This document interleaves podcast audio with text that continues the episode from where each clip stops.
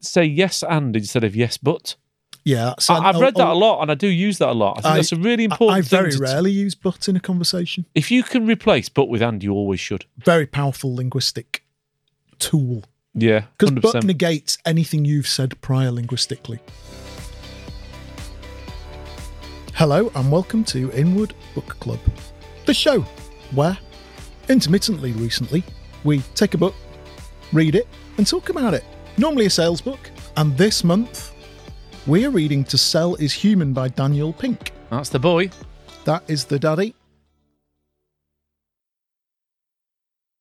How have you been getting on with it? I mean, we'll save a little bit of this toward the end, but am I glad I've read it? Yes. And are there some good points in it that we can talk about today? Yes, I would say. That's my summary, really. Or do you want me to start with my summary? Would you care to begin? What in the book? Yeah, let's talk. So, what's the book about? So, what what's it? What what did he say? Well, on the- th- th- it's a good title, actually. Ah, It- I mean, it- I couldn't have been more fished in by the title. It's a, it's a good title, and when you get to, uh, he, he- he follows this Brushman a lot of the way through the book, the Fuller Brushman, who I'd never heard of, and the Fuller Brushman sounds a little bit like Zig Ziglar. He's got Zig Ziglar vibes, hasn't Yeah, very much so. he? He sells fuller brushes. You better give some context around the fuller brush man. Well, the Fuller Brushers, haven't they? This guy, Fuller Brushman, uh, he set up a company to sell brushes, something like in 1918 after the war. Household goods. household goods, yeah, and cloths and things. And then there was uh, a huge army of uh, commission only brush salespeople, which sounds very much like Avon Cosmetics over here, Yes. that kind of thing. And then his story begins with him following the last ever Fuller Brushman, um, who, by all accounts, sounds like a guy in his late 60s, early 70s, who's as cheesy as it gets, who's a bit like Zig. And then the Fuller Brushman will, will tell us and teach us little lessons as we go through the book, and he refers back to it quite often, uh, is my description of the Fuller Brushman. Yeah. So it's interesting because I've read other Daniel Pink books. First one I've read. First one I've read. And the one I read, I, I, I realised I thought I'd read this, Right. but I couldn't remember having read it. And that's either a really good or a really bad sign. This copy, actually, by the way, was a present from Stuart Bell. Stuart Bell, who's he?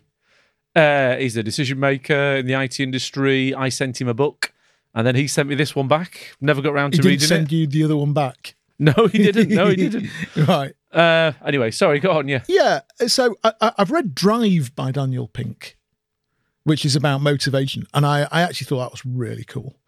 Um, and I thought I'd read this, and then last night, so I thought I'd read it right, and I thought right, I've read it, I'll be all right. I'll just read it the night before, and then last night I sat down to read it and realised I don't think I have read it, so I had to power read it until a little bit late in. the Evening, uh, knowing that we were coming in here to record today, so let, let's pick up a little bit. I, I'm just on the introduction here. The first bit of the introduction, and I do like this, is he points out that every single one of us is in sales. yes, I like that. I thought that was very relevant. You know, his point being, if you are, I don't know if he says painter and decorator, but if you're a painter and decorator and you're a sales. one man business, you're, you're you're in sales. You're you're selling. Yeah, if you're a lawyer, you're a solo lawyer running your little law firm. Doing Jonathan, Jonathan, you're going to lose our entire legal watching audience of lawyers because they're definitely not salespeople. you know how much they're far disdain too I have for the they're legal far too profession. bright to be salespeople. Yeah, but if you're a solo lawyer sitting at home doing a bit of conveyancing, you're still in sales. Yeah, that's his point, and I think it's great. And he I, he does provide some good stats all if the way you're through. a Really, dentist doing cosmetic dentistry, you're a salesman. You're flogging, Completely you're agree. flogging thousand pound a tooth cos- cosmetic dentistry, aren't you? yep. He makes point here that he says statistically one in every nine American workers works in sales, and this is going back a bit, but um, that's as in hold the job title sales. And then as he goes through the chapter, he says, "Yeah, but what about um, if you've got a dentistry practice or whatever?" So actually, he thinks the the, the number is much higher. Yeah. That uh, that in reality we're all somehow engaged in sales. And then he, he- a couple of other bits in the introduction, he just gives a, a quick sort of overview of what he's going to talk about in the book. Um, he says, in chapter three, I take on these beliefs, in particular the notion that sales is largely about deception and hoodwinkery. I'll show how the balance of power has shifted and how we've moved from a world of caveat emptor, buyer beware, to one of caveat venditor, seller beware, where honesty, fairness, and transparency are often the only viable path. So, one of the things you and I both said as we were walking into the studio this morning was books bit dated, Yes, completely agree. in in as much as he talks a little bit about something we- we've both talked about a lot, which is how there's so much more information in the seller's dome in the buyer's domain now, isn't there? Yes, hundred percent. There's 'Cause- almost perfectly uh, competitive information, really, in many respects. Yes, there was a quote later on in the book. I'll come to it. What did he say later on in the book that I really loved last night about there is stuff that gets bought and there is stuff that gets sold. Um, and actually, I thought that was a very relevant point, which is he talks about how we're mo- that the stuff that gets bought is increasing in level and value and the stuff that gets sold has dropped. So stuff that used to get sold now gets bought. Yeah, and it's very true. But what I did point out was, and I and that I have found, and we'll come back to it later on, and that I do think has made the book look a bit dated, is I think that rumours of the death of in our world the enterprise salesman is greatly exaggerated. Well, to give you a date on the book, he's talking about these handheld mini computers. These handheld So mini it's computers. obviously pre phones, isn't it? It's pre. uh, well, he, no, because he does mention Twitter. oh, does he mention? Yes, yeah, does he mention talks about Twitter. later on in the book, doesn't he? Um, and then he talks about what chapters he's going to do. So, chapter one, we're all in sales now. Um, he said the song, almost always invoking Arthur Miller's 1949 play Death of a Salesman. In a world where anybody can find anything, with just a few key, keystrokes, intermediaries like salespeople are superfluous. Are we? Um, we are not superfluous, but what's really interesting is it's going to be it's changing a lot very rapidly. The landscape. I think it's changing. If you look at the time since we've started doing book club, I think the seller's role is changing dramatically. even since we started doing this 100%, yeah. podcast. Hundred percent, I really think it is. I mean, it's a bit off topic of the book, I really, don't think it is.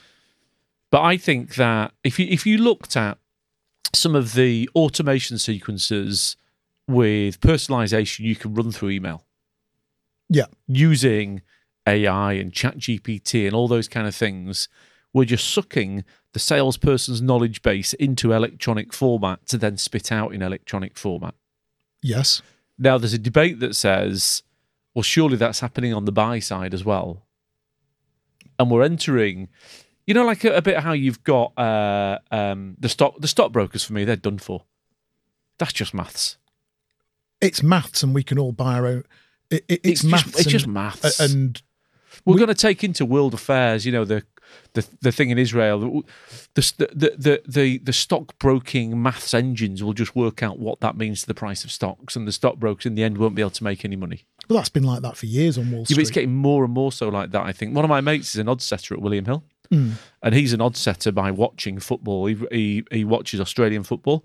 He watched Australian football. He said there's him, and they also have a uh, a computer that sets the odds as well. And he said the odds that the computer sets are the same as my odds. so look at the game we went to on Saturday night. The bookies couldn't call it, not one bit. But that's the computer. The computer knows, and they Yes. were right, weren't they? It You're was right, two it was all a at half- really- yeah. It was two each at half time. But getting back to it, you know, this this this this automation that we're creating in sales right now, it's a bit clunky and a bit crappy. But where are we going to be in five years' time? I thought tech powered sales by Tony Thingy, whatever his name was, when he was talking about um, software that will make cold calls.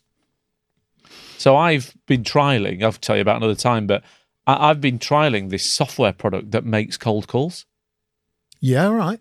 and it's not bad. I saw one the other day on the HubSpot um, marketplace that basically, and w- we'll almost certainly put this into play. I know you'll you- you'll almost certainly give me a go ahead on trying it. It basically sends text messages to people, Yeah. and then the AI communicates with them and qualifies them. So let's say you've got a candidate. I mean, that's amazing. Yeah, So where are we then? So basically, it would let's say you've been my candidate I worked with you in January of 2022, Yeah. and 12 months into your job, I trigger the workflow at Centre Tech saying, "Hi, it's JG here. You okay?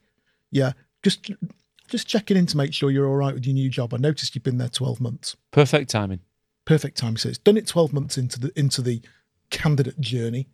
Well, that- Candidate texts back, "Hey, Takes J- back. Product's no good. hey JG, actually, it's not working out here. Workflow says, can I just qualify? Are you currently actively looking for a new job? Yes, I am. Great. Can I put a call in the diary with JG? Yeah. Bang, done, lead, qualified. So let's just take that. As But a- it's doing it at scale. so let's just take that. Let's and the say. AI is make is asking great qualifying questions. so let's say there were 100 mic prices. Yep. Without the AI, you can manage 10 of me. With the AI, you can manage 100 of me. Correct. So therefore, I don't need nine Johnny Grahams. Nope. And that's a very simple but real example. And that's And- what I'm and- talking and- about. Whilst this book is a little bit dated, he's making that point. Yes, I completely he's agree. saying all of a sudden we're all in sales. Every single one of us is a salesperson, but actually, landscape's really changing, isn't it? and it's accelerated. Don't know when this was written, but it's accelerated ridiculously. I think the AI's, you know, like uh, stuff like that.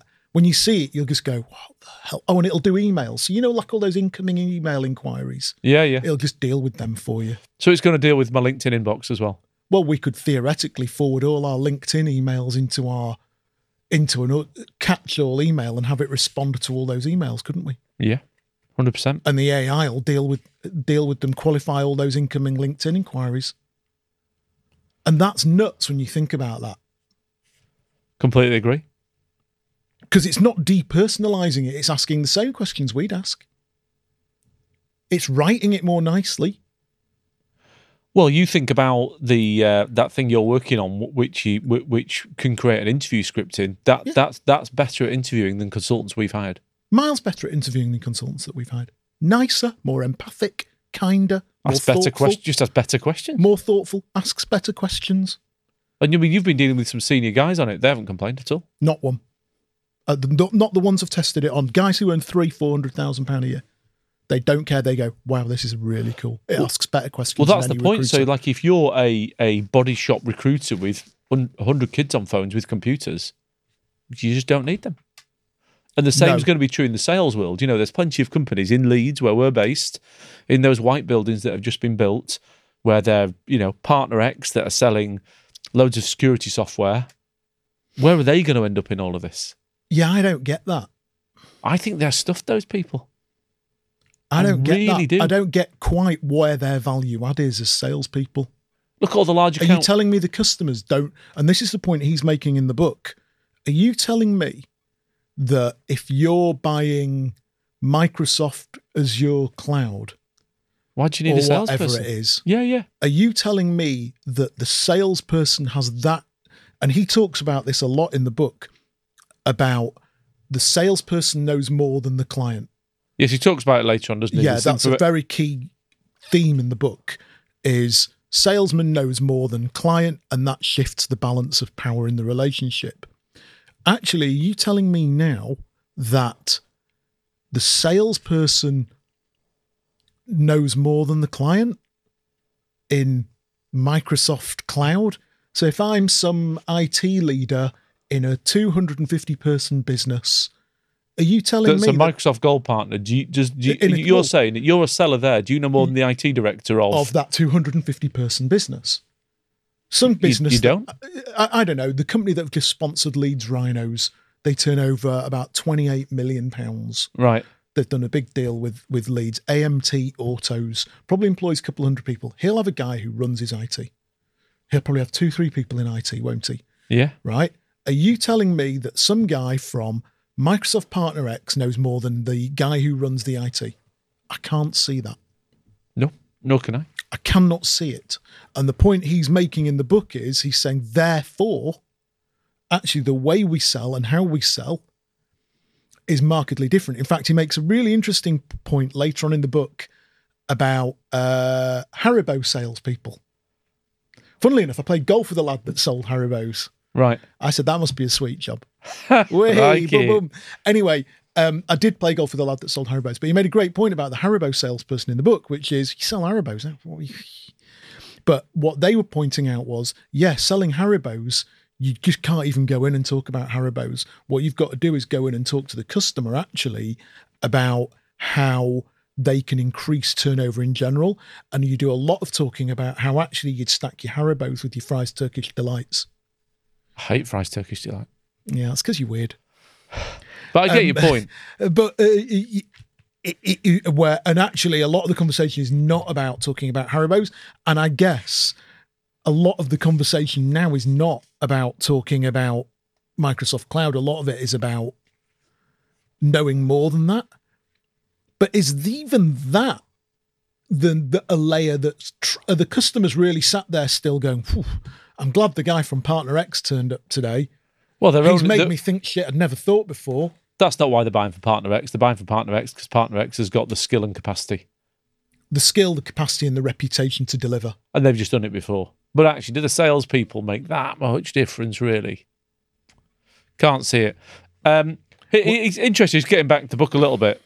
On page thirty-nine, he, he he sort of keeps going on about this theme about how we're all in sales, and he says, uh, and he's talking about a sixth-grade science teacher in Lu- Louisiana Right. And the sixth grade science teacher in Lu- Louisiana says, I'm selling my students that the science lesson I'm teaching them is the most interesting thing ever.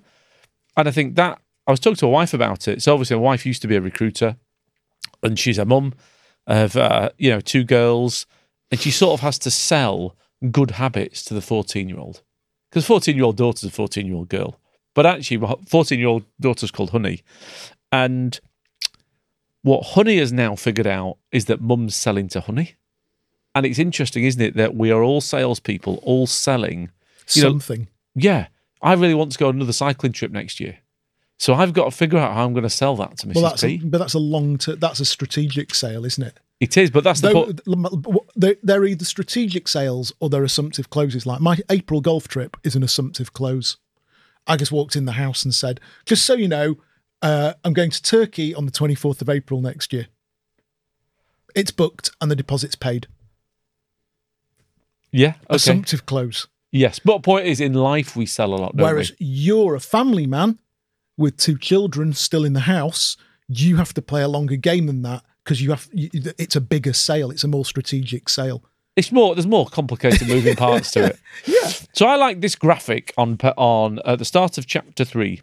which is from caveat emptor to caveat vendor is the name. This of it. one, I'm going to hold it up. Ah, the word cloud. Yes. So what he talks about here is they did a survey of what people think of selling. So it's interesting, right? So one of my sports, as you know, is jiu-jitsu. So down jiu-jitsu, there's a computer programmer called Gaz. There's a guy that owns a big construction company called Andy, Yeah, and there's me. I'm definitely a salesperson. You can definitely see that. That's my job. but is Andy not a salesman? I had this conversation with Gaz and Andy, and Andy went, "Yeah, but I'm a salesperson." And Gaz went, "I thought you owned a construction company." And Andy went, "Yeah, well, Yeah, I've got to get somebody to sign contracts. I've got to get people the to do my work. stuff." And I was saying to Gaz, and Gaz, if you said to Gaz, "What do you think of salespeople?" He would use those words, even though he's my mate. Well, I'm trying to think of. Every, let's let's do a little think for a moment. Well, so the Because sa- what's interesting is So the salesperson for the HubSpot, research, the research, the work. book's really well researched, the by re- the way. the, re- the, de- the depth of his research and his referencing is, in- it- you know, well, I, I I thought last night that I was going to take ages to read the book, and I got to eighty five percent and realised the book had finished because twenty five percent of the book is his references And book recommendations. and book It's recommendations. beautifully written like that. Yeah, it's ace. But I think, and this is the point, is that word cloud shows the disdain people have for the profession of selling. Yes, it does. However, you know, so you go back to Sally that owns a plumbing company. Oh, I've got a better. There's a, there's a woman called something uh, uh, where I live who owns a roofing company. She's got a massive house and loads of vans that you see all knocking about where I live. If you said to her, salesperson, she'd use these words. Really? Oh, 100%, yeah. 100%. What, and just go through the words: pushy, slimy, bullying, difficult, dishonest, pushy, sleazy, yuck, hard, manipulative, boring, Do you think aggressive. they're really the things people think about salespeople. I've never, I've not asked her, but I've spoken to her quite a few because we sort of knock about in the same circles. She would use those words. Yet she owns a roofing company that's got five vans that presumably employs five to ten people. What is she out doing? I said to her, Do you go on many roofs anymore? She went, No, I'm just seeing clients now. And that's what people don't see. And that's sort of what he's alluding to, actually going, You all think that's salespeople, but you've got your own business. You're a salesperson. You're in sales. You're in sales. So what do people think of you? Was and it's it's interesting with LinkedIn, isn't it? Quite often, well, very rarely will somebody put for their job title new business salesperson. Candidates don't But do we that. talk about this a lot, don't we? About identity. Yeah. Now, why do the candidates do that? Actually, they identify as salespeople, I think, but they don't want to frighten off. Mike, we've done h- however many episodes of this bloody podcast. Hu- I think we're 160 in. How many times have I said the good ones identify comfortably as salespeople? The bad ones always don't. Completely agree with that. But taking that a step further, how many people are comfortable to say to their prospect, I'm a salesperson, I'm here to talk to you about how we can help you? Not many, I don't think, but the best ones will. The best ones will say, It's my hope that you'll buy something off me. But if it's not right for you, you probably might not. But I am going to try and sell it to you if it is. Yes, 100%. And I, and I will try and be And if somebody persuasive. said that, do you think they would be they would be perceived to be difficult, dishonest, pushy, sleazy? No. Actually, and this is the irony, isn't it? The ones that are difficult, pushy, and sleazy are the ones who don't identify as salespeople. Correct. So they try and find an a, a a- an alternate route with which to persuade, rather than being clear about the fact that they're in the business of persuasion. I was talking to somebody that I know and in, in the IT industry. That's when they. That's when a salesman becomes sleazy. I'm not a salesman. That's sleazy. yeah, That complete, it's completely agree. fucking sleazy. Horrible. Yes, completely agree.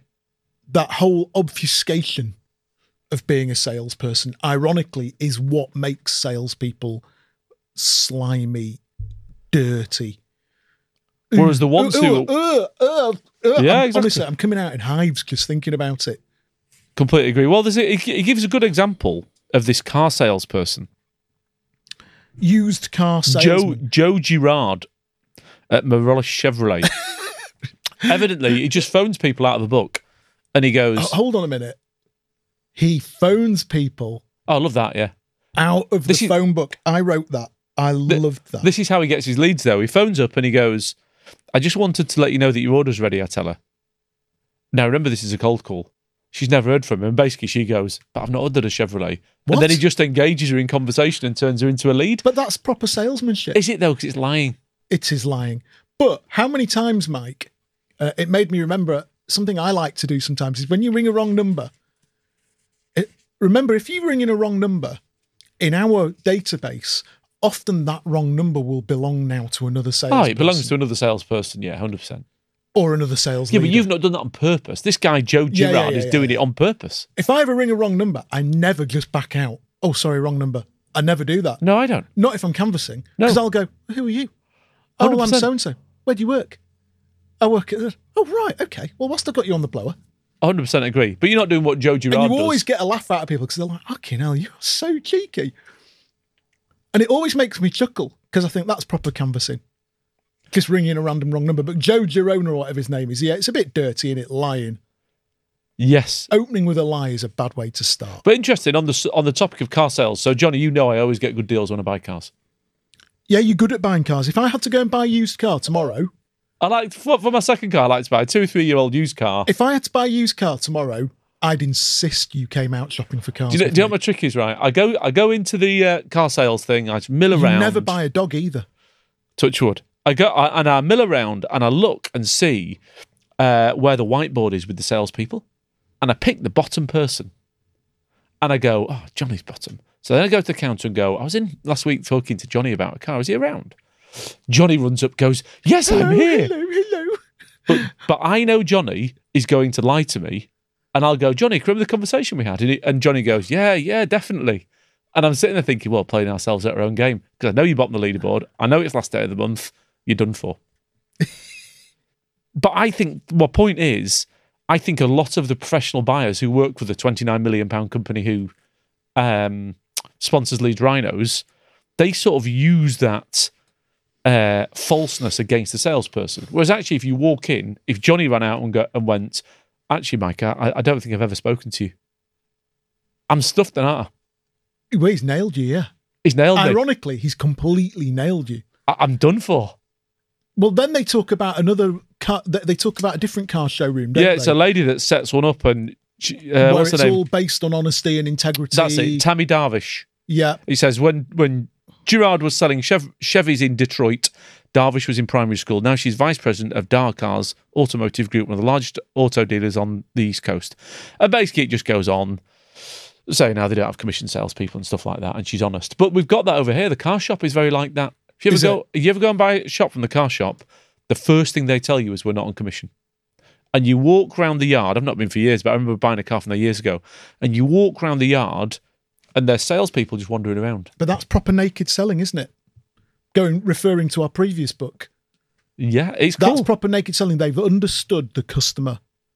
Somebody sat down and said, "Okay, let's design engineer a car showroom, a car retail experience." Let's look at it and go, actually, what's the experience of the customer? And people have realized the, ex- the customer experience is they get frightened to walk into a car showroom, particularly young females. well, imagine Izzy going into a car showroom, even though a mum Yeah, and if me dad are both Gillian were abducted- salespeople. Yeah, if me and Gillian were abducted by aliens next week and Izzy had to go and buy a car. She'd just be it'd be overwhelmed by that. terrifying. It'd be terrifying for a 21 years old.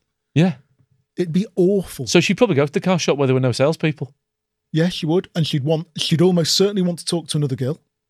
Yeah, which you can understand. Yep, and, and she'd be worried. She'd be thinking, "Oh Christ, I'm about to go and spend uh, nine thousand pounds." I'm going to look on like car," a or- tool because I don't know anything about cars. Yeah, She didn't know anything about cars, does all she? she cares about is, is there, has he got a nice radio so I can sing along?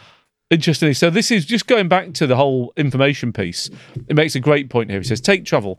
In the old days, that is 15 years ago, travel agents maintained an information monopoly that allowed the unscrupulous ones to overcharge and mistreat their customers. So in autumn, What ne- page are you on here now? 57. Okay, So in autumn next year, one of the price plans is we're going to sort of almost interrail across Europe. nice. So so go from the the the, the top down to the south. And you know what I'm going to do is I'm going to say approximately what route I want, and I'm going to chuck it into Chat GPT like that other man did, and say design me a route from X to Y. And it'll do it. Now, 20 years ago, no, five years ago, You'd have paid a. You'd have paid a big. I'd have paid a value- travel in planner. inverted commas value added premium. yeah. But now all that information is all out there, and I've got ChatGPT as, as an we're AI thinking, tool. well, it's our 20th wedding anniversary next year, and we're thinking of doing a, a, a driving trip across America. See, I've done that. I You'd- booked that for my wedding. You'd Nightmare. Have, you'd have sat and planned it for ages. Oh, we did, yeah. We did. It took meticulously. ages. You wouldn't need to plan that meticulously now. No, and chuck you it wouldn't into need ChatGPT. someone else to do it. Chuck it into Chat GPT. And what we're seeing, and I think what you you were pointing out at the start of the show is the acceleration with which that's happening. We'll put Chat GPT on top of the internet, on top of price comparison sites. Just mental. Those three things together. And that's only a matter of time. That's only a matter of months. You can do it almost now with some pl- plugins. we met on that, that ChatGPT. tech developer, didn't we, who planned his trip around Portugal using Yeah. Chat GPT. plan the whole holiday. So, what does that actually mean if you take that and put it into the world of sales? Let's say you're, I don't know, some company and you've got to buy, you've got four offices, you've got to have a wide area network, you've got a local area network, you've got some Microsoft licenses, an Oracle database, How about whatever. this? Think of it this way: I'm AMT Autos or whatever they're called that have just sponsored Headingly, and we're in the market for a cloud solution. And I've got four partners in. I've got Cloud Coco and a couple of others in, in local players in the market, haven't I? Yeah. yeah, I've got them all in, and I get into ChatGPT, and I and let's just say, and this is only months away when you can go deep into the web. I say, hey ChatGPT, I want a detailed analysis of each of these suppliers. I want their financials. Correct. I want to. I want an analysis of the people that work there, how long the people have worked there. I want, Or an what analysis. reviews from past clients? Yeah, I want reviews from past clients, and I want you to let me know which is the strongest. Completely agree. Do I really need to meet the salesman? Completely agree. And I that, want you to crawl LinkedIn because it's only a matter of time before somebody creates a plugin that can crawl LinkedIn, Mike. 100% agree. Yeah. So I want you to look at every every member of staff. How long has each member of staff been there? What's the average tenure of the staff there? Wh- Uh, how many staff have they actually got versus how many they've told me they've got? How many of those staff are? How many people that are they engaged with are actually freelancers and contractors? So if I was- Du-du-du-du-du-du-du-du. So if I was a salesperson listening to this now, I'm thinking, oh my God, where's my career going? And I see what the salespeople need to do. They need to think about their skills now. Oh yeah, real. if you're skills. just relying on a bit of the old, uh, I can just hide it away, Hey you're, up- you, hey up, Billy. you are done for. You're done for, I think. Well, I- I, I think the skills will. I actually think The skills will be around empathy and understanding and listening. next level, em- and he talks about that later. in yeah, the he book. does. You absolutely agree. Yeah. I think the skills will be around next level empathy, next level understanding, next level listening. But actually, I think the skills that will always, and I, and I truly believe this, the one skill organizations will always pay for more than anything else will be the ability to get involved in a conversation with a client and open a door Completely agree with that. You're absolutely right. Yeah. because people will not engage with what they realize is an artificially intelligent approach. They'll just piss, get pissed off with it very quickly. Well, isn't it interesting? So I wrote, as you know, I sent 25 handwritten letters. Yep. I got eight replies. That's a mental response rate. It's just mental. It's mad, It's that, a isn't it? 30% response And rate. that it wasn't email opened by spam filter. It was, all right, Mike, got your letter, fair play. Yeah. No, I didn't get any briefs out of it, to be clear. But have I got have I got eight conversations now that I can grow like a little You- plant? Eight little relationships that you can nurture. Yeah. And then at some point, you, you've got to bring some value to those relationships. Correct. Well, we, we might send a bit of content, maybe. That's not written by ChatGPT Correct. and posted on LinkedIn. It might actually be real, authentic content that we that we've spoken and about. that that's an, another really interesting word is authenticity. So I, I'm it's a whole using- debate. Authenticity. It's so overused, and it and it people just don't meet. They're not they're not authentic. These people. Well, look at that app we've been talking about, Clay. Yes. I get a column. I can s- I can go on a, an exhibition website. Well, you, you you can build a prospect data data list in five minutes. That's really good. I can build a prospect data list in five minutes. The bit I didn't show you on Friday is I can ask it to write personalized emails based on the LinkedIn profiles of each of the contacts that I've scraped using ChatGPT and information about the company. So you can say to so you can say you can put a column saying using that input, which is name of the company, that input, which is the website of the company, and I want you to look on the website, that input, which is the LinkedIn profile of the company, and that input, which is the LinkedIn profile of the contact, write an write an introductory email based Now- on the following criteria. No, I think it's brilliant. Hundred percent. That's great, but I've got to tell you, I've tried it, and there's just something a little bit plastic about them. Well, what's going to work better, that or my co- my Or letter and a your cold call Handwritten letter and your with my cold call. crappy handwriting? Your handwritten letter, your cold call, and the pack of hobnobs you sent because you read a LinkedIn prof- post Exactly. that was six months old where the guy said, The day always starts with a pack of hobnobs. Completely agree. And the guy goes, Fair play. You've done your own work. You're ca- you care. So we're on chapter four now. We need to get, rock on through this book a little bit. It's, Uh, I'm stunned. it sparked a I'm lot of debate. stunned that we've got this much to talk about on this book. So chapter four, attune. Attunement. And he talks about the new ABC of, of Yeah, sales. attunement. rather than always be closing. He talks about attunement, buoyancy, and clarity. I, I tell you, it is good actually. Which I, I, I, I've put, having read this chapter, is at the end of the chapters now. He does a nice summary with There's a practical- sample case. You should Look start that- with the sample case. It's brilliant. The sample You should case. start with the sample case to challenge people to to do the work. Yeah. I actually did one of the personality tests. Oh, I didn't do any of them. Which one? Oh, the positivity one. I came out really grumpy, but it was late. It, it- it was late at night, and I was tired. And I can be a bit grumpy sometimes. Go on, go on then, Johnny. What's attunement? So he's talking about getting into the customer's world.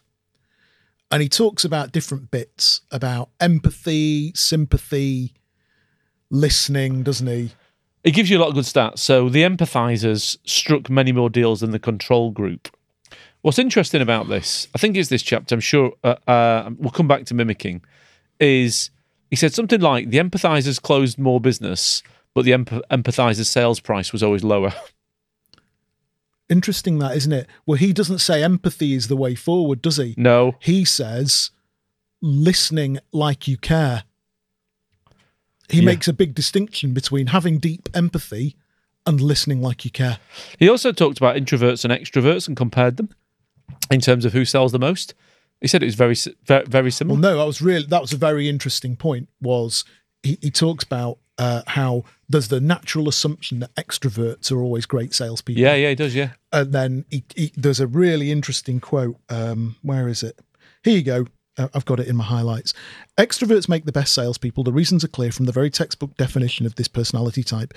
Individuals higher in extroversion are characterized as sociable, assertive, lively, and sensation seeking. Moving others requires interacting with others in social situations, which can drain the energy of introverts, is something extroverts relish. Extroverts' comfort with other people also means they don't shrink from making requests, and such assertiveness helps. Whether you're convincing a prospective client to hire your public relations firm or asking a stranger to switch seats on a train, extroverts are friendly and gregarious, which means they're more likely to strike up the lively conversations that lead to relationships and ultimately perhaps to sales. Finally, extroverts, by their very nature, seek stimulation, and the energy can, and enthusiasm that bubble up can be infectious, not to mention conducive to many forms of influence and persuasion. Sociable, assertive, lively, and sensation seeking. It's the ideal profile for moving others. And actually, he then goes on to point out there's almost zero evidence that that is actually true. but how many clients want to Oh. hire that? How many clients fall for good-looking man woman who's really friendly and up for life and got a bit of mongrel? But that, but that goes back to the type of sale, doesn't it? Does it? Yes. And this is a point that he's made that we talked about earlier, which is the level at which the customer can solve their own problems gets Yeah, I get higher that. and higher and higher. And therefore, actually, salespeople at those lower levels and organizations that have so and a- again i made that distinction earlier on between the things that people buy and the things that uh, people get sold Mm, yeah, yeah. and what's happening is that a lot of the things that people used to get sold are now things that people buy, and therefore your only differentiator is sending a smoking hot looking girl. Yeah. Recruitment, industrial recruitment is a prime example, isn't it? Yes. If you go on LinkedIn and look for industrial recruiters, they're either big rough ass lads that get on with big rough ass lads That can walk onto the site. that can walk onto the site and be one at boys, or they are absolutely smoking looking girls. And there's not a lot of in I mean, between. it's a and controversial I thing could get because absolutely crushed for this, but- somebody's going to say prove it, but but that search yourself on LinkedIn. and there are other products because those organisations are running out of differentiables Yeah. because the customers can do it themselves. Industrial recruitment. Do I really need a recruiter? Do I really? Construction recruitment. Do I really need a recruiter to put bodies on a site? Well, they only use that for cash flow, actually. Yeah. Do I really need a recruiter for that? Mm, Probably not. Somebody will just disrupt that market because there's no real. Somebody, the, the embedded finance market will disrupt dis, disrupt that Yeah. market. And so, therefore, you're getting this right. Let's hire a bright, bubbly girl. And they go out and hire a bright, bubbly, pretty girl because they know, oh, here she comes, girl from agency. Yeah, uh, hundred percent. What was my, my wife was what was that my girl. what was my wife? my wife was that girl. What was my wife? Age twenty three. Yeah, my wife was doing it when she was seventeen, driving, picking fellas up in a minibus in Featherstone and driving them on site, making sure they got to work in the My morning. wife did temps and perms in Bradford in factories. Yeah. Driving fellas to site in the morning. And but why did she get that job? Because she was a pretty girl when she was 17. She's still beautiful now, obviously. Obviously, Ambiverts. yeah, ambiverts. I would have said I was an ambivert actually. Yeah, I think that's a good call. I tell you what, the ambivert does. I think the ambivert ha just ju- ju- just generally is more genuine, aren't they? Buy it, don't buy it. I don't care. Just make the right decision. Yeah. Neither introvert nor extrovert. So one thing I did I did underline actually, I thought which I thought was ace is uh, when Bezos has a meeting, Jeff Bezos. He has an empty chair. Yeah, he leaves an empty chair, and who's who sits in the empty chair? The customer. Thought that was ace. It's a great thought. Very good design engineering thought. Don't know isn't if it? it's true, but- Always, always thinking about the customer. Yeah, yeah, yeah. So next one, buoyancy. I've got to say, at this point, I'm getting a bit bored of his preamble in the chapters. Do you know what's really interesting is the way the book is written is dated. Yeah, that yes, the way the book's written is very and what's dated. yeah. really interesting is how our brains have been rewired to want to know the information more I quickly. want the juice now. I, don't I want- think I think that's the the, in- the the the World Wide Web, mobile phones. We've been rewired. That's to want- Amazon, isn't it? I want to buy it now. now, tell me now, what is the point of your book? I agree. I, I'm very like that. And I did find the first few pages of each chapter very it, boring. it takes w- w- with non-fiction now. It takes a lot to get me to keep reading because I'm a bit like, hold on a minute, you're just waffling. I'm going to go on Blinkist and just get get the get the headlines. Yes.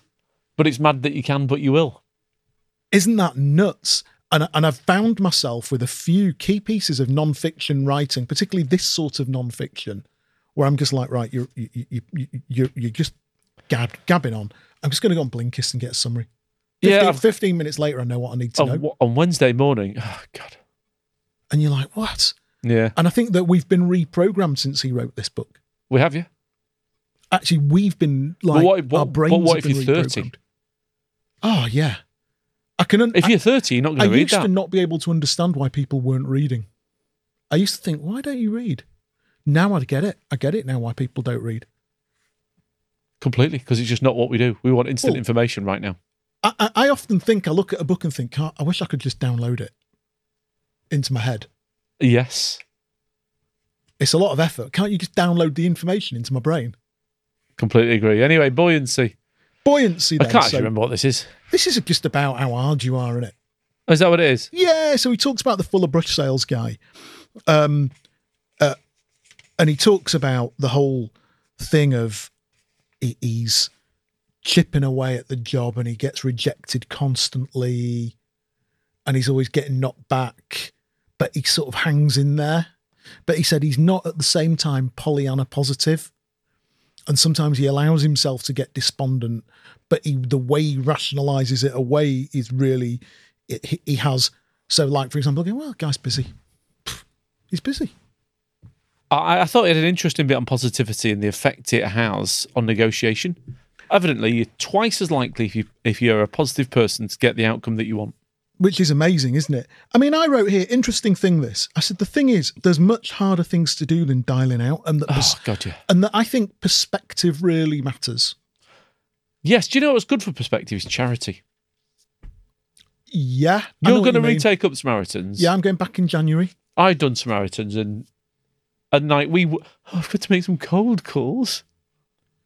And then you do Samaritans, you think, yeah, I'll go make some cold calls. Perfectly happy with that. It's not even that for me anymore. I just think It's just part of the job. Uh, it, it's more about actually. it's easier I, than driving a tractor. I've got very into my gratitude journaling in the morning. Okay. And I do my gratitude and I look at all the shit I've got in my life. Yeah, you got a lot of And I, stuff. and I, but it's not just stuff. It's it's bigger than stuff. I, know, yes, I I- look at the life I lead, and I think, all right, so uh, I've got to make some cold calls today to continue to live absolutely this ludicrously great life. completely agree with you. Yeah, all right, bring it on. And I, ju- I just don't mind. And I think a lot of that is an element of perspective. Completely agree. Whereas I hear people, "Oof, I get paid too much. That you and I both have a real pet peeve with the. Ah, I think I'm a bit paid too much to I'm a make a, bit cold expensive call. for cold calling. That's why we're talking to each other Yeah, that's why you're on the phone with me right now.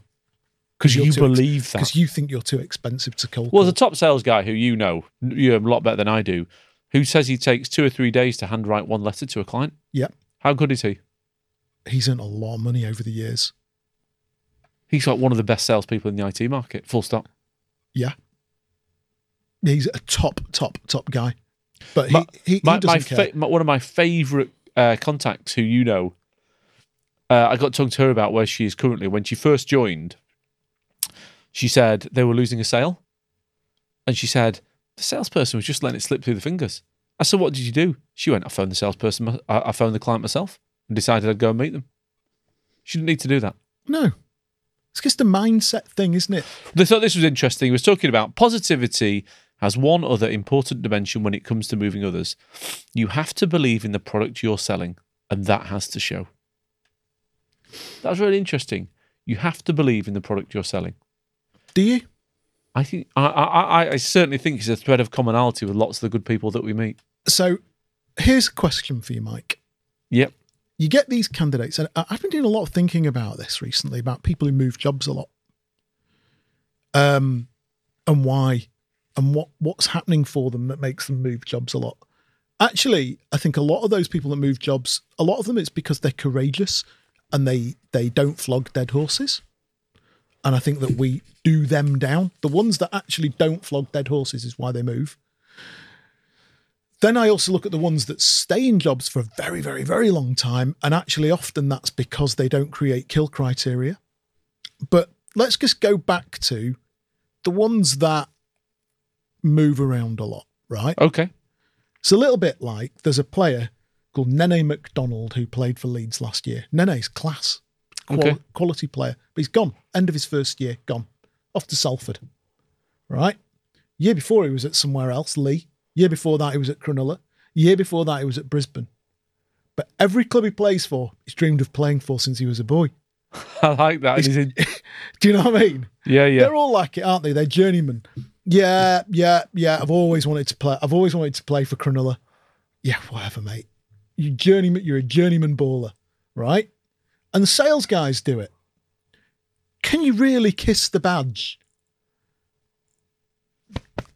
Prop, you know, like proper badge kissers, I call them. And believe in a product. Yeah. Oh, do you know? I've spent the last three years hoping I could come here and sell uh, SaaS product X and really believe in it. I don't know. I think it's a generational thing, actually. What, We've got to that they get all could- ageist again. I think a lot of the sub 30s want to work for companies with y- y- that they really truly believe. that they believe in. Mm. Well, we've got that client that does that stuff in housing. I've got to tell you, everybody believes in that. They're that or that organisational belief. And that'll in be one their of their mission. hiring criteria is somebody that's going to come and kiss the badge. Not to kiss the ass, but to kiss, Kiss the badge. yeah. Uh, kiss the badge and believe in the mission. Mm. And they, well, you know, let's get it right. Technologically, their mission is very noble. It, it's a no, it's a tech, it's technology I don't bel- aimed at making a difference, and somebody's going to get very rich out of having Yeah, made that yeah. That's difference. the that's the primary driver, isn't it? You- oh, But it's Look- a great piece of design. I know I've made it, mentioned it a few times, but it's a great piece of design engineering and design thinking, which is somebody's sat down and gone, what does this market really need? And then they've come up with a mission that is incredibly attuned to the pain of the market. And I get that. And therefore, people will join that company and really believe in it.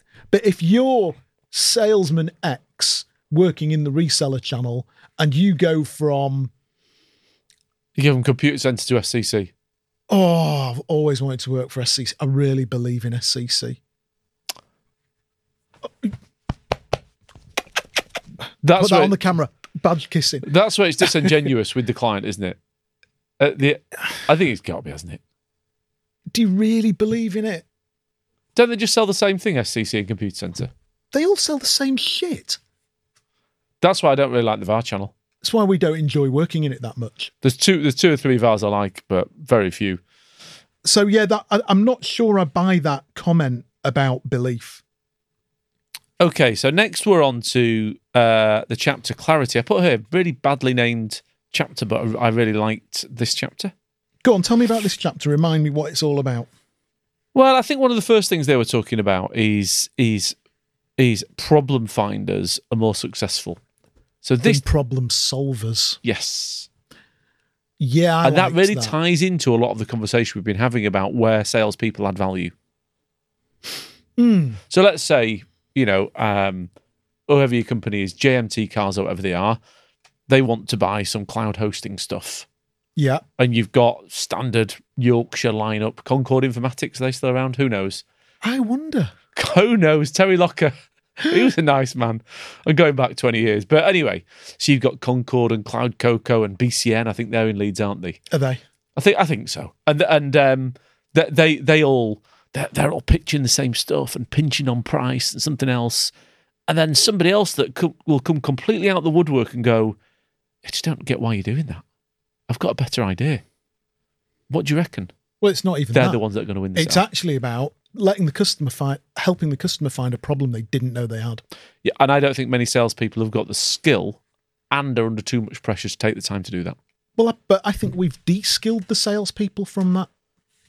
We haven't de-skilled it. The market's de-skilled the salespeople. Well, what, the, thi- the the pressures that this guy says the world is exerting on the profession well, imagine. has de-skilled it, and also the fact that we can touch so many more people at scale.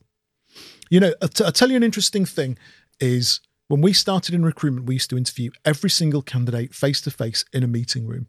for an hour For and then an spend an hour writing up our notes. This is And then I- 2000, year 2000. This is 97, 98, 99, 2000. If I interviewed a candidate, I would spend an hour interviewing them face to face in an interview room. And my God, I would interview them. They'd get absolutely dug into. There wouldn't be anything I didn't know about them at the end of that meeting. Yeah. Then I would go upstairs and I'd spend an hour writing up the notes. Yep. S- Fast forward to 2023, If you did that, you wouldn't ever place anybody because you'd lose.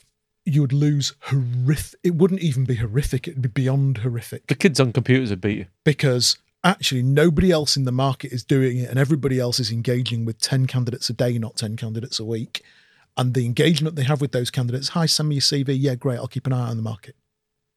That's the detail at which my competition now go Correct. in their engagement.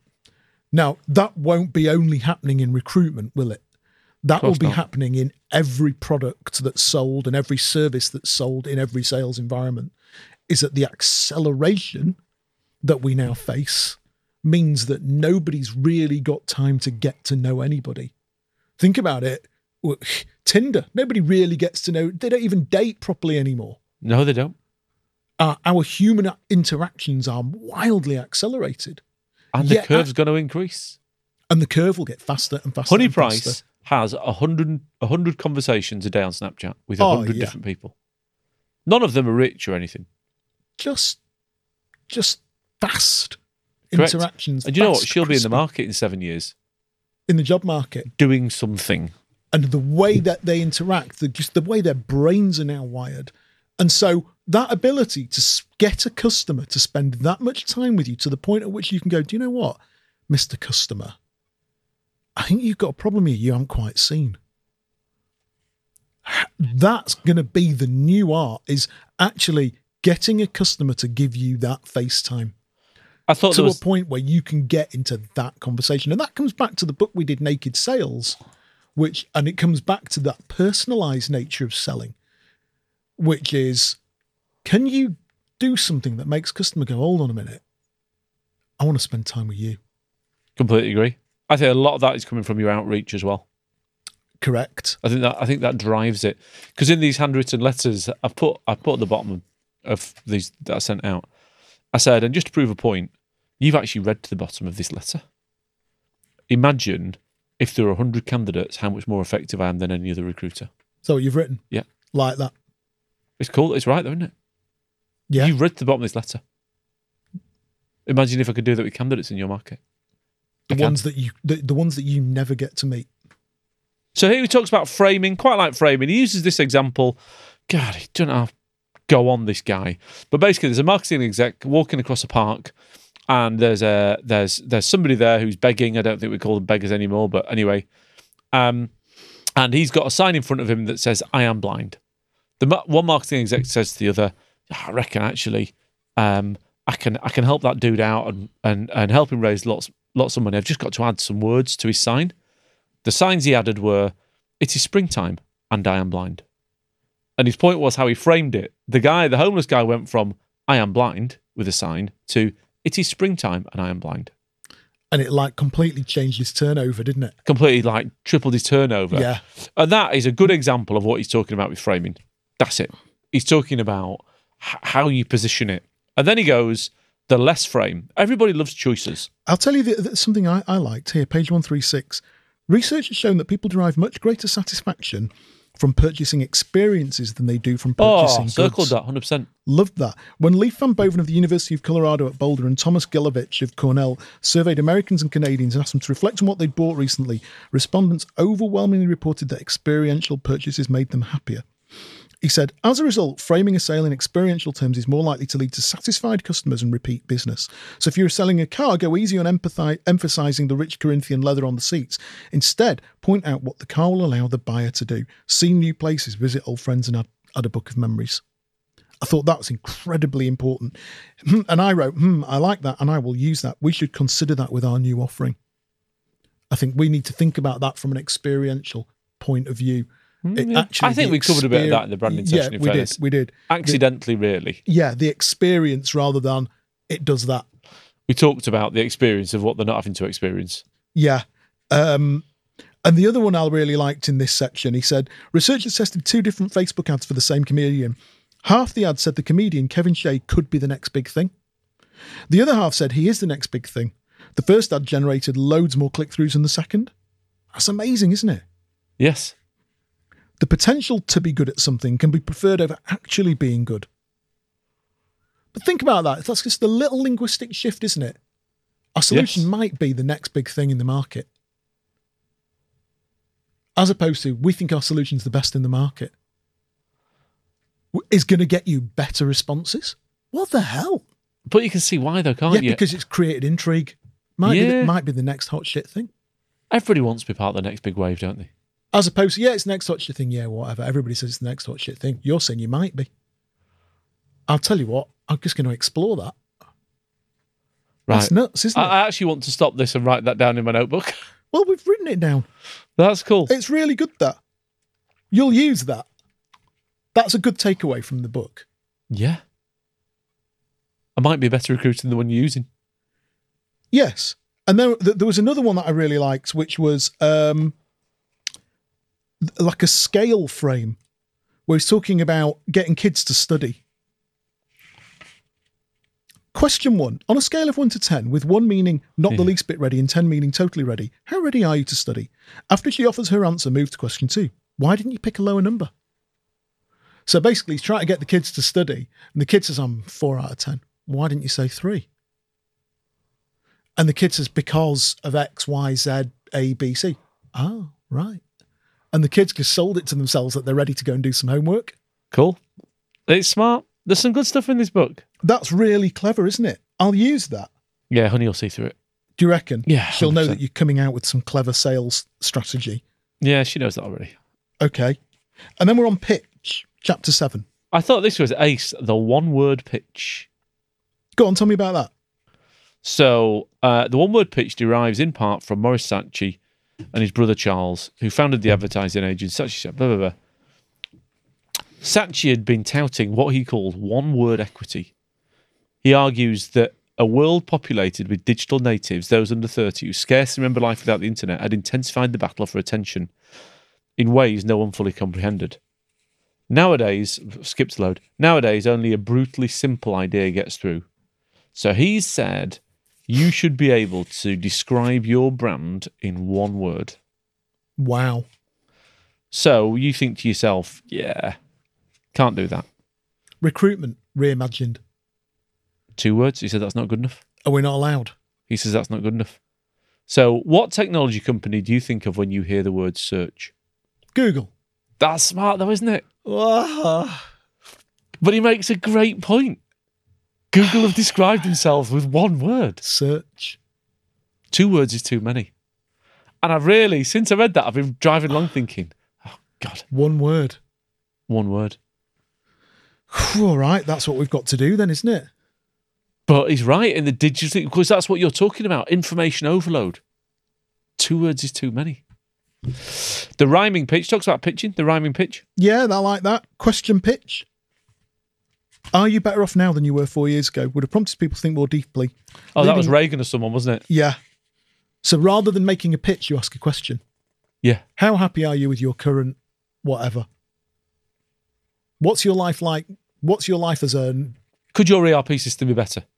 Yeah. They're always going to say yes, because everyone was going to say yes to everything. yeah subject line pitch? I really like that.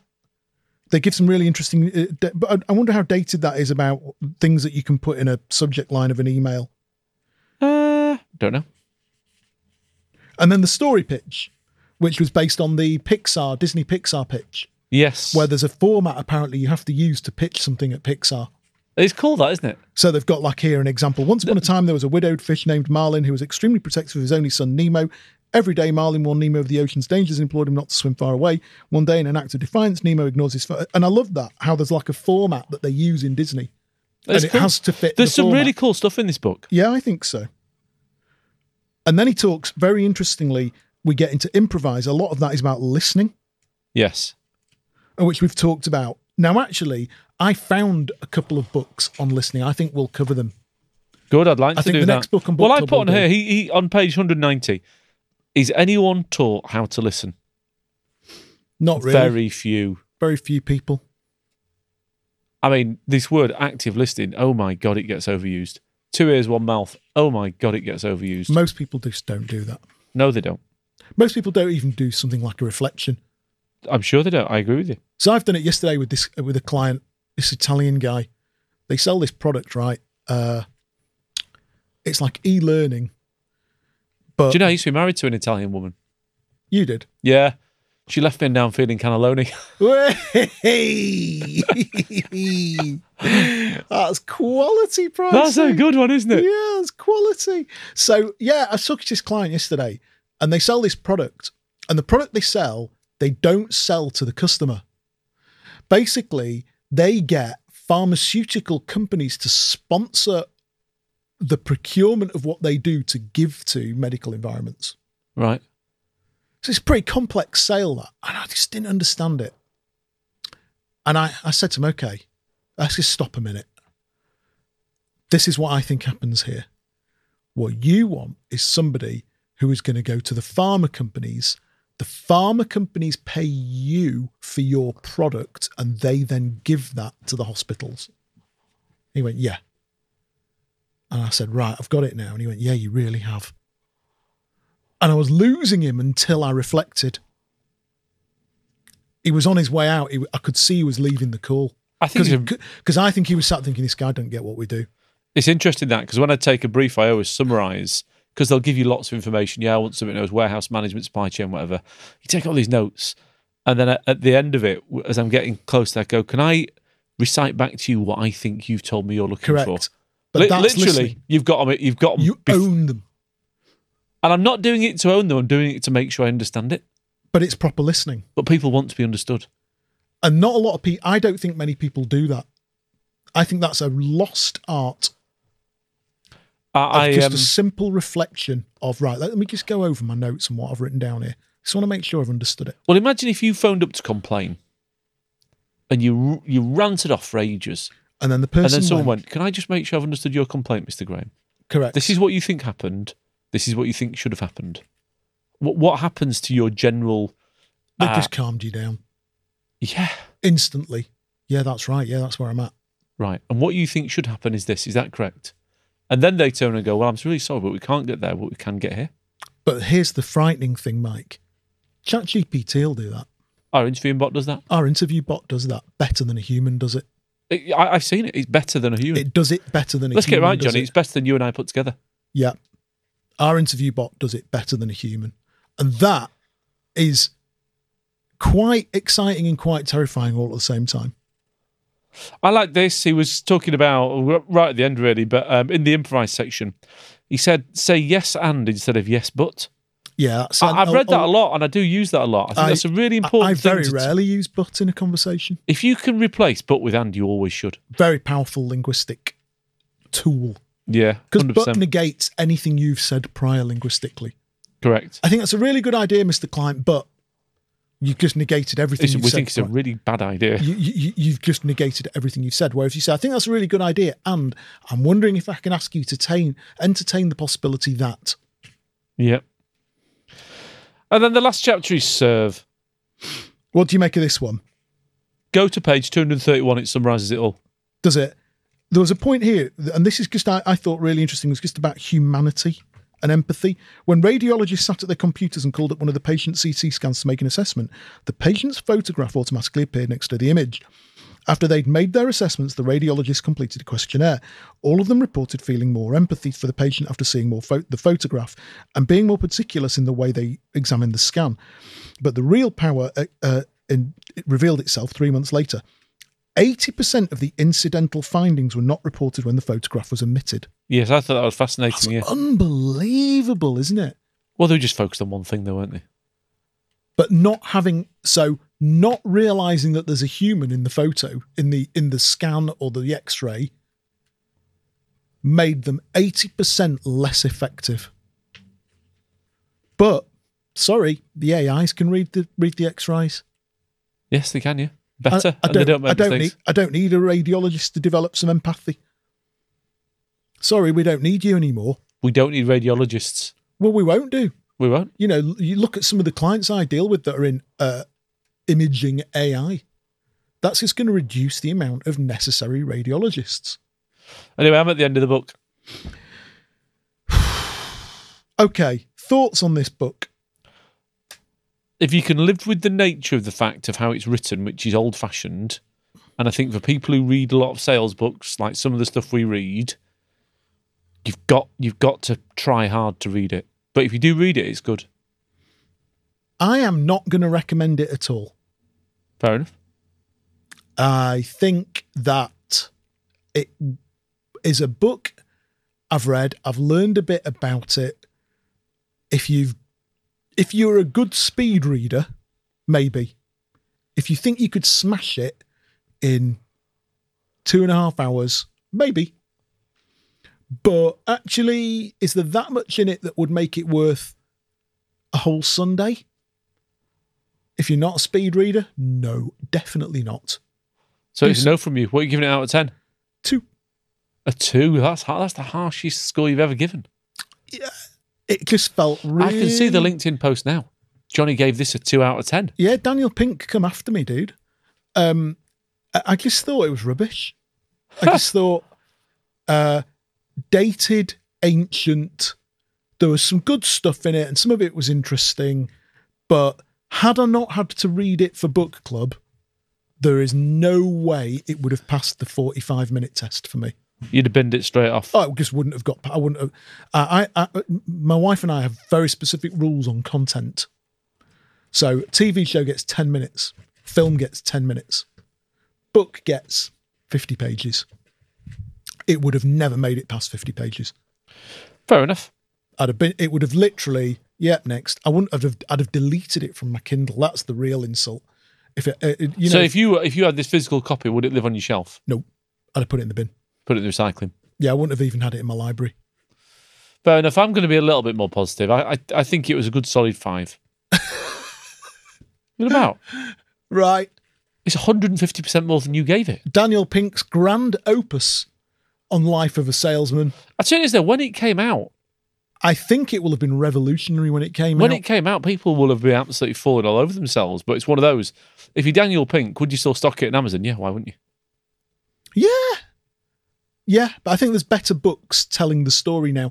Drive, I'd be interested to read Drive again because I have read it and I thought Drive was game changing. Anyway, it's got a five from me. That's it. Right? And at that, we say goodbye and thank you.